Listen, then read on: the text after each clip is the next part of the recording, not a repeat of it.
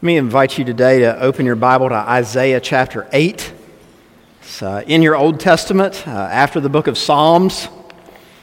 You'll find a s- section of scripture called the prophets. It's all these prophetic writings from these men of God in the past. Isaiah is one of the largest ones. You'll find it there in your Old Testament, Isaiah chapter 8. Uh, I love the threshold of a new year. It means new opportunities. Many of us are thinking about resolutions and how we can be faithful, how we can better ourselves.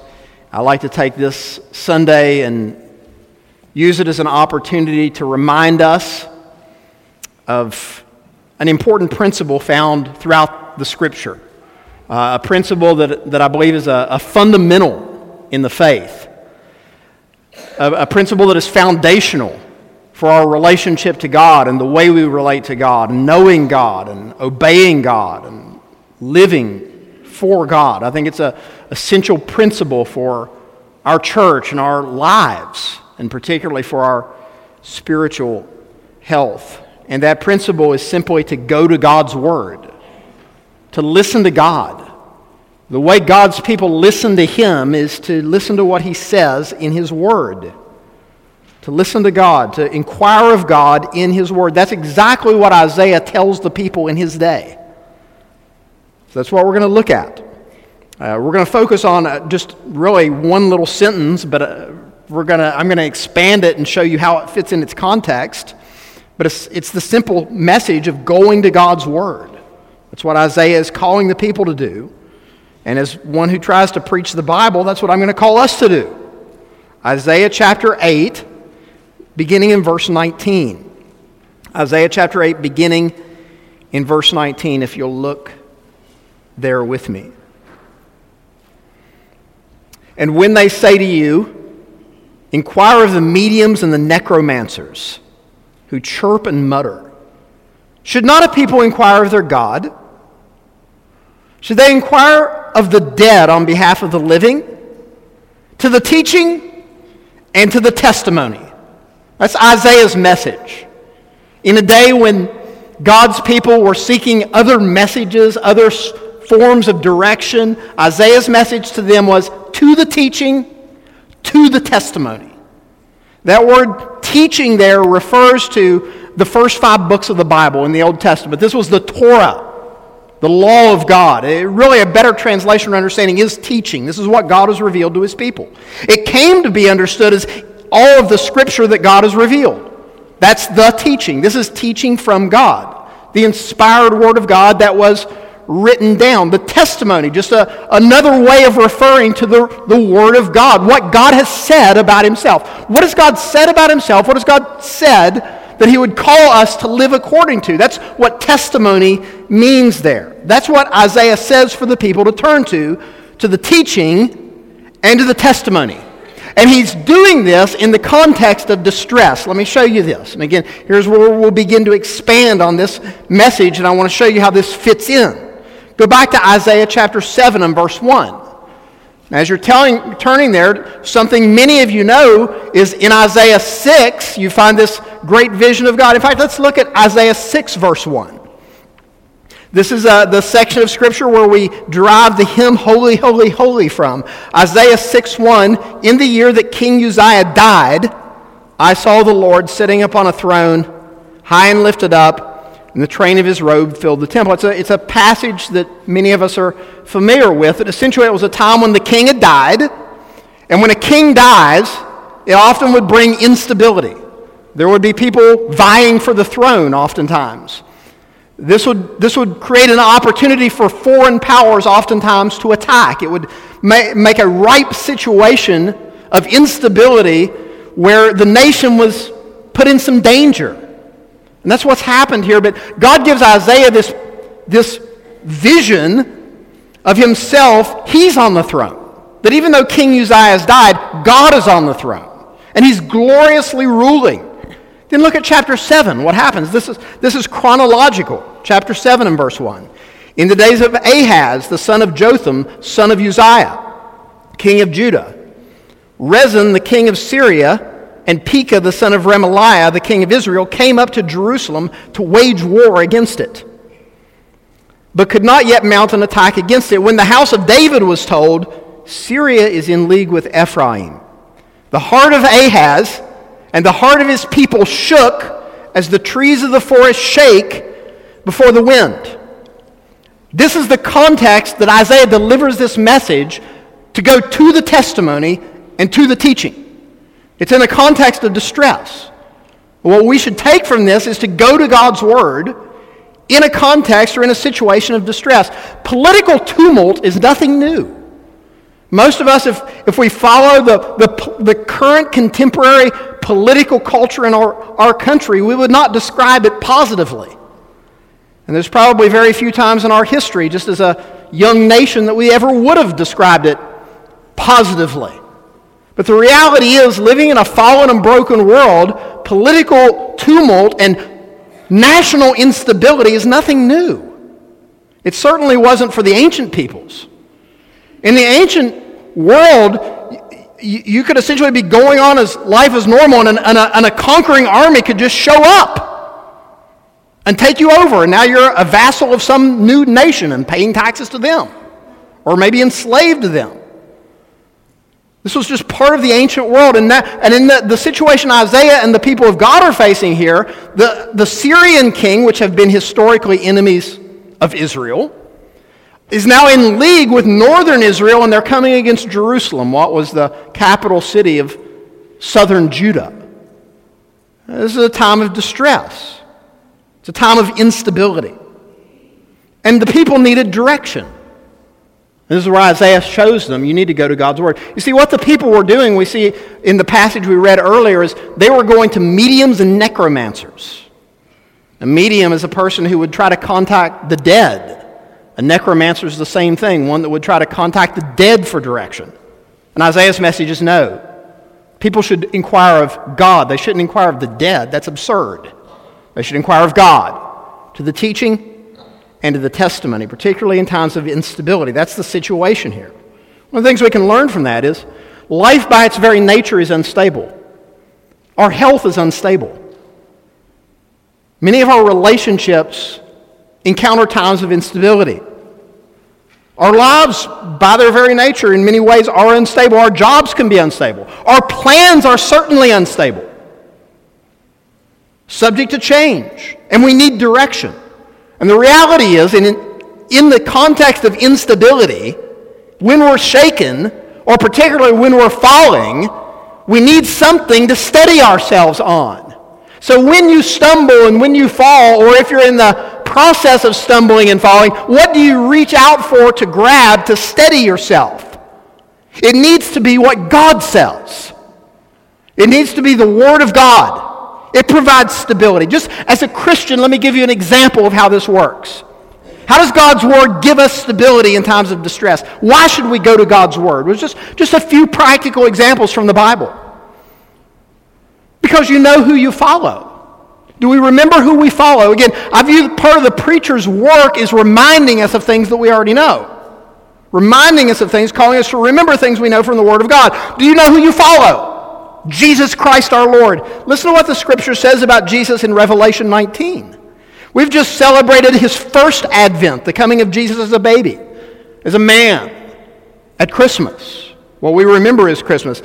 There's going to be a second advent, a second coming where he's coming in power. Look at what Revelation 19 says about this coming king. Then I saw heaven open, and behold, a white horse. The one sitting on it is called Faithful and True. And in righteousness he judges and makes war. His eyes are like a flame of fire, and on his head are many diadems. He has a name written that no one knows but himself. He's clothed in a robe dipped in blood, and the name by which he is called is the Word of God. And the armies of heaven, arrayed in fine linen, white and pure, were following him on white horses. When his mouth, from his mouth comes a sharp sword to which he strikes down the nations, and he will rule them with a rod of iron. He will tread the winepress of the fury of the wrath of God the Almighty. On his robe and on his thigh he has a name written King of Kings and Lord of Lords. That's who we follow. Friends, we all have issues, we all have struggles. We're going to face things, uncertainties, instabilities in the new year. But doesn't that set things in perspective? Just singing that song, The Power of the Cross, what that song says about Jesus Christ and the power of Jesus to save, doesn't that set things in perspective, or it should? It's the Word of God gives us perspective. That's knowing who you follow, also knowing how to live. Isn't it valuable to have the wisdom of God before us in our very homes? So accessible, knowing how to live. Jesus came and taught that we might know how to live. This is one of the reasons he came. Look what he says in Matthew 7 24. This, this, mind you, is the conclusion of the Sermon on the Mount, where Jesus is preaching to his disciples. Here's how he concludes it Everyone then who hears these words of mine and does them will be like a wise man who built his house on the rock, hearing his word and doing it. This is what it means to go to the Word of God, to follow Jesus, to do what He says, to seek to learn from Him. That's what it means to be His disciple. Just one more. One more way the Word of God gives us stability. One more, hopefully, practical way you can see from the Word of God how it stabilizes our life. The certainty of our salvation. The certainty of our salvation. You sang about it in the song, How Firm a Foundation. The soul that upon Jesus, He'll never, never, never forsake. That soul that leans on Him, trusts in Jesus Christ, He won't forsake. This is what Romans 8 affirms. Romans 8, beginning in verse 35. Look at what it says. Listen to what it says about the certainty of your salvation in Christ despite all the distresses of this world. Romans 8 and 35. Who shall separate us from the love of Christ? Shall tribulation or distress or persecution or famine or nakedness or danger or sword? As it is written, For your sake we are being killed all the day long, we are regarded as sheep to be slaughtered. No. In all these things we are more than conquerors through him who loved us.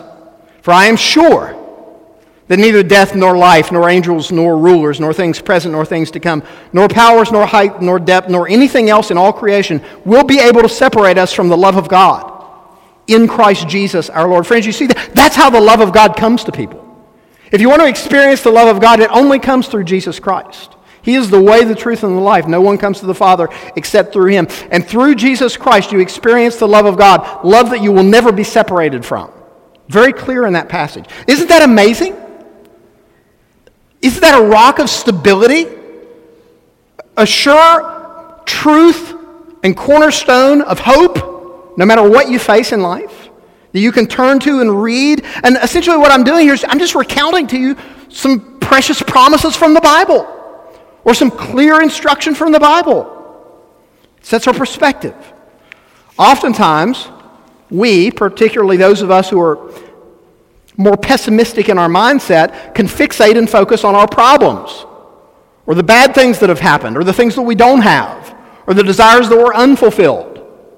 It's easy to fixate on those things. When what we should fixate on is what God says. That's what Isaiah is calling his people to fixate themselves on in the time of distress and uncertainty. And he does it in the midst of an unfaithful people, which brings us to our next point. Not only do we go to God's word in a time of distress, we go to God's word we go to God's word in the midst of unfaithful people. That was the context of Isaiah and what he was writing in.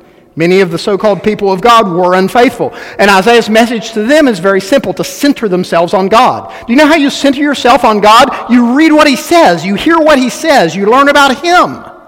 You center your life on God. Going on to chapter 8, verse 11. Chapter 8 and verse 11 of Isaiah. We'll pick it up there.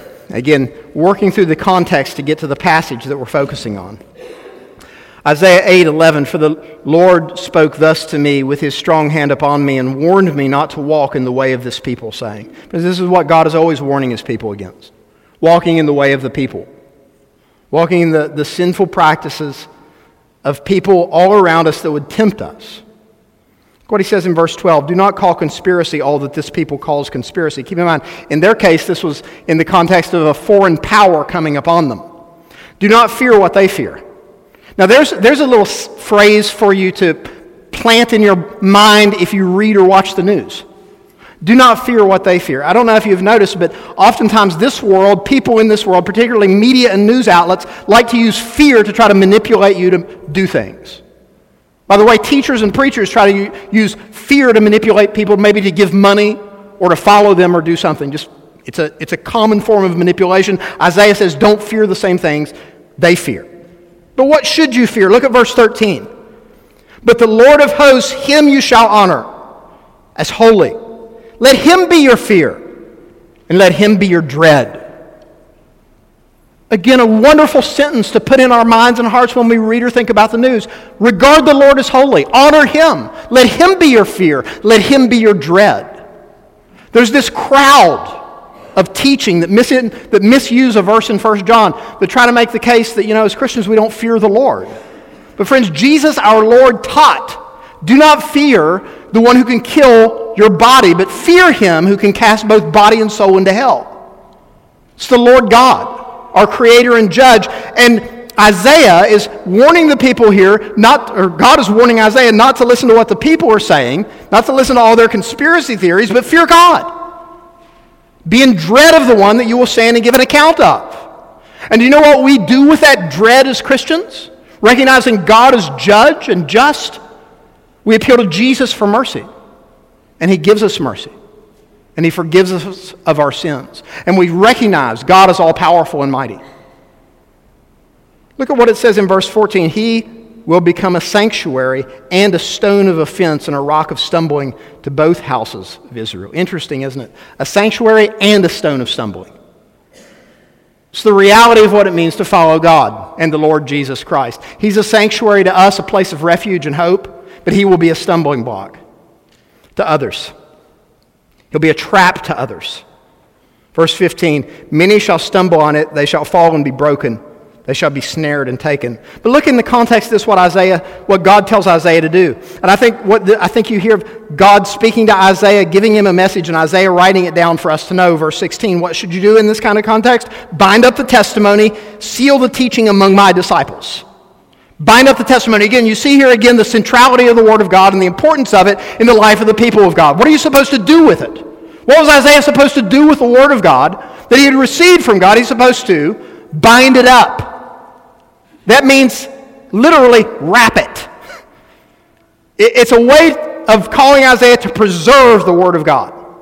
Preserve the testimony. What I've said about myself, you preserve it. And then he goes on to say, seal the teaching. You see the word seal there? This is the way ancient peoples protected what they said. Particularly, ancient kings would protect what they had said with a seal to protect it from any addition or subtraction that if an ancient king had a message to send to a people or to send to his people, it would be written on a scroll, the scroll would be closed, and then it would be sealed.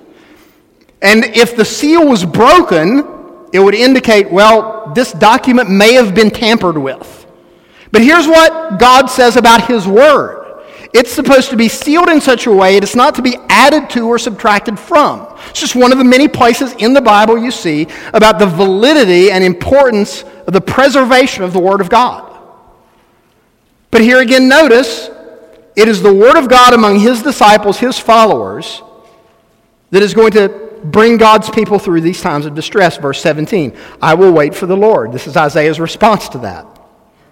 Who is hiding his face from the house of Jacob, and I will hope in him. So notice, even when in the context of national unfaithfulness, where the people of God are turning away from God, Isaiah's response is, in that context, I'm going to wait on God, even though he's turned away from this people. I'm going to hope in him. So our hope and our faith and our waiting on God isn't based on the fact, well, he's blessing me and doing such great things in my life and in our country, my goodness. Isn't it amazing what God's doing? No, regardless of what the people are doing, regardless of how unfaithful they are, Isaiah here is resolute. He will hope in God and wait for God regardless.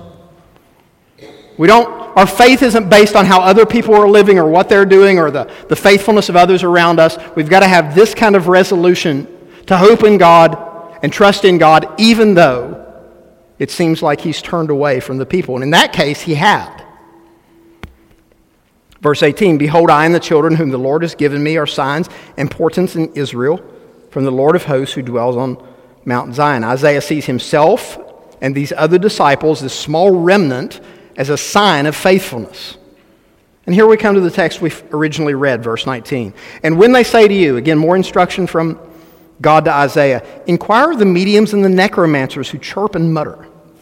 The, the, this is evidently what the people were saying to one another. They were turning to these people who would consult with the dead. And notice it, who chirp and mutter. That's a derogatory statement. That's essentially mockery from.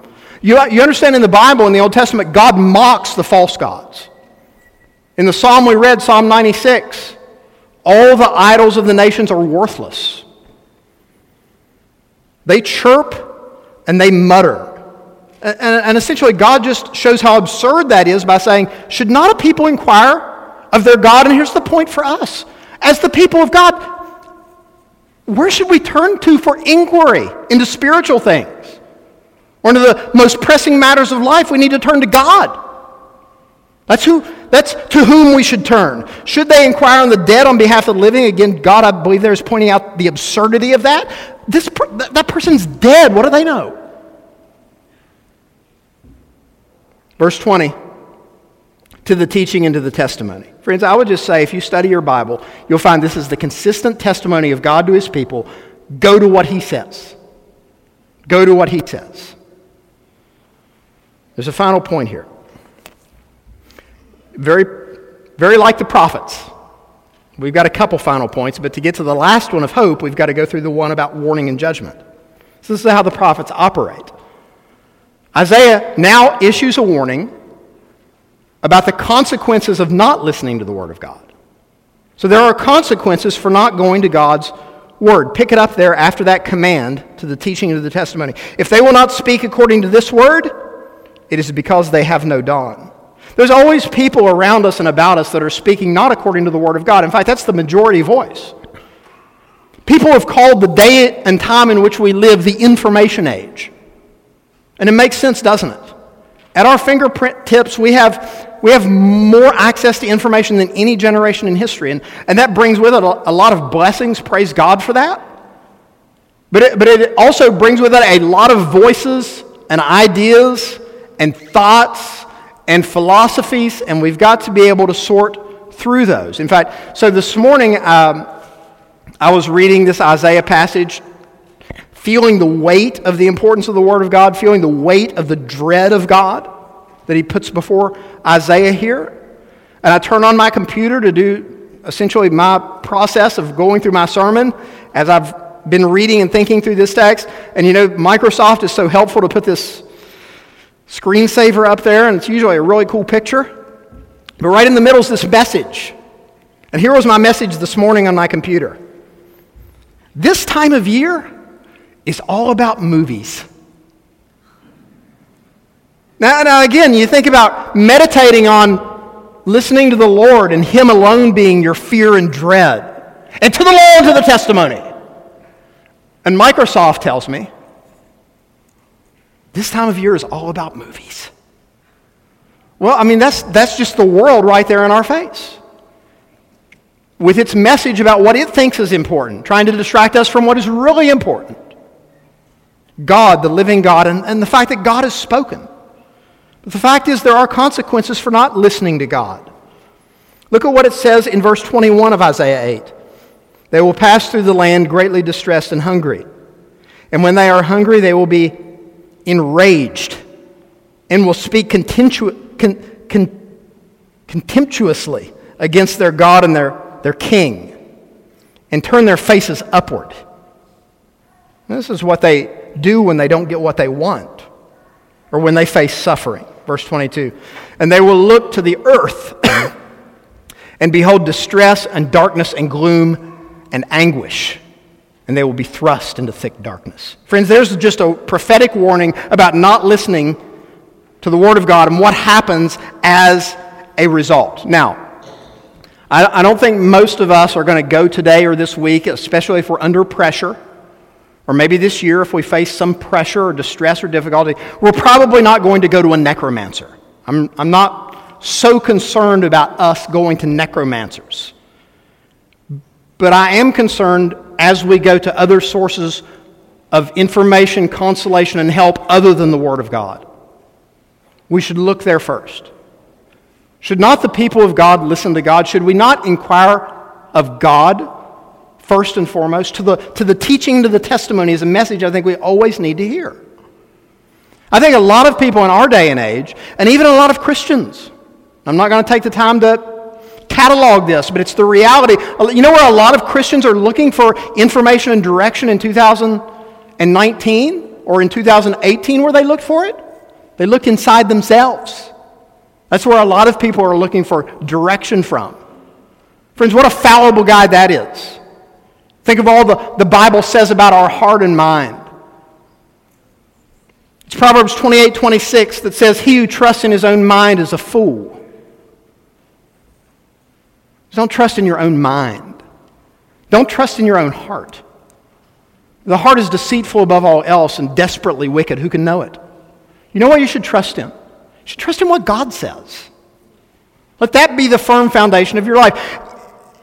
Literally every day we make decisions about what we're going to do and where we're going to go and who we're going to listen to and what's going to direct our lives. Friends, let's make sure that we're going to the teaching of God, the teaching of our Lord Jesus Christ, as we're exposed to all these other voices and philosophies and ideas and tempted to look within, we look to what God says. Well, let me address a problem that I think many of us deal with. It's a pra- hopefully practical problem, and then we'll close and do the Lord's Supper together. the, the problem I think a lot of us face, you know, we want to be faithful to God, we pray to God, we, we, we, we agree Yes, I want to go to God's word for direction. And, and, I, and I think God's people in his day, if you would have asked them, Do you believe the word of God is going to tell you about God? They'd say yes. The problem Isaiah is addressing is they were going to other sources as well. But I think one of our problems is God doesn't answer us the way we think he should. Or maybe we feel like or experience God's not answering me at all. Or I've read the Bible and I can't find the answers I'm looking for there. These are problems a lot of Christians struggle with.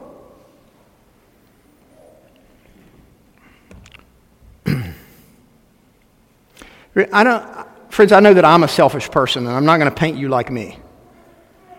but I know what I feel sometimes, and I know what other people have t- talked to me about how they feel. That essentially, God doesn't give me what I want, when I want, how I want. And I believe in the sovereignty of God. I know He rules over all. I know He can do as He pleases. And because I didn't get what I want, when I want, how I want, how I expected, it's easy to blame God for that. And I'm going to the Word of God to seek direction, and I'm just not seeing it there, not finding the direction I'm looking for. And there, therein is part of the problem. Maybe I'm going there looking for a certain kind of direction that would suit me. And God's better than a good friend. He's a loving father. He doesn't tell us what we want to hear, He tells us what He wants us to hear and what we need to hear. So, in answer to that issue, which I think a lot of us struggle with, let me give you just some thoughts. Number one, we base our faith and our life on what God has revealed. And here's what God has revealed He has revealed the most pressing issues of our life and soul. First and foremost, our salvation. Our standing before a holy God and not being condemned to eternal hell is the most pressing matter in all of life. That's why the most pressing matter for every person in here today is that you be born again. You must be born again. It's the most pressing matter. It's the, the biggest issue you need to deal with before a holy God who will judge you and condemn you because of your sin. You can be forgiven of all that through Jesus Christ. You must be born again. You're born again through trusting Jesus alone and turning from sin. You must be born again. God does show us and tell us and detail and delineate the most pressing matters of life. God does not tell you who you should marry. God does not, in His Word, tell you what job to take.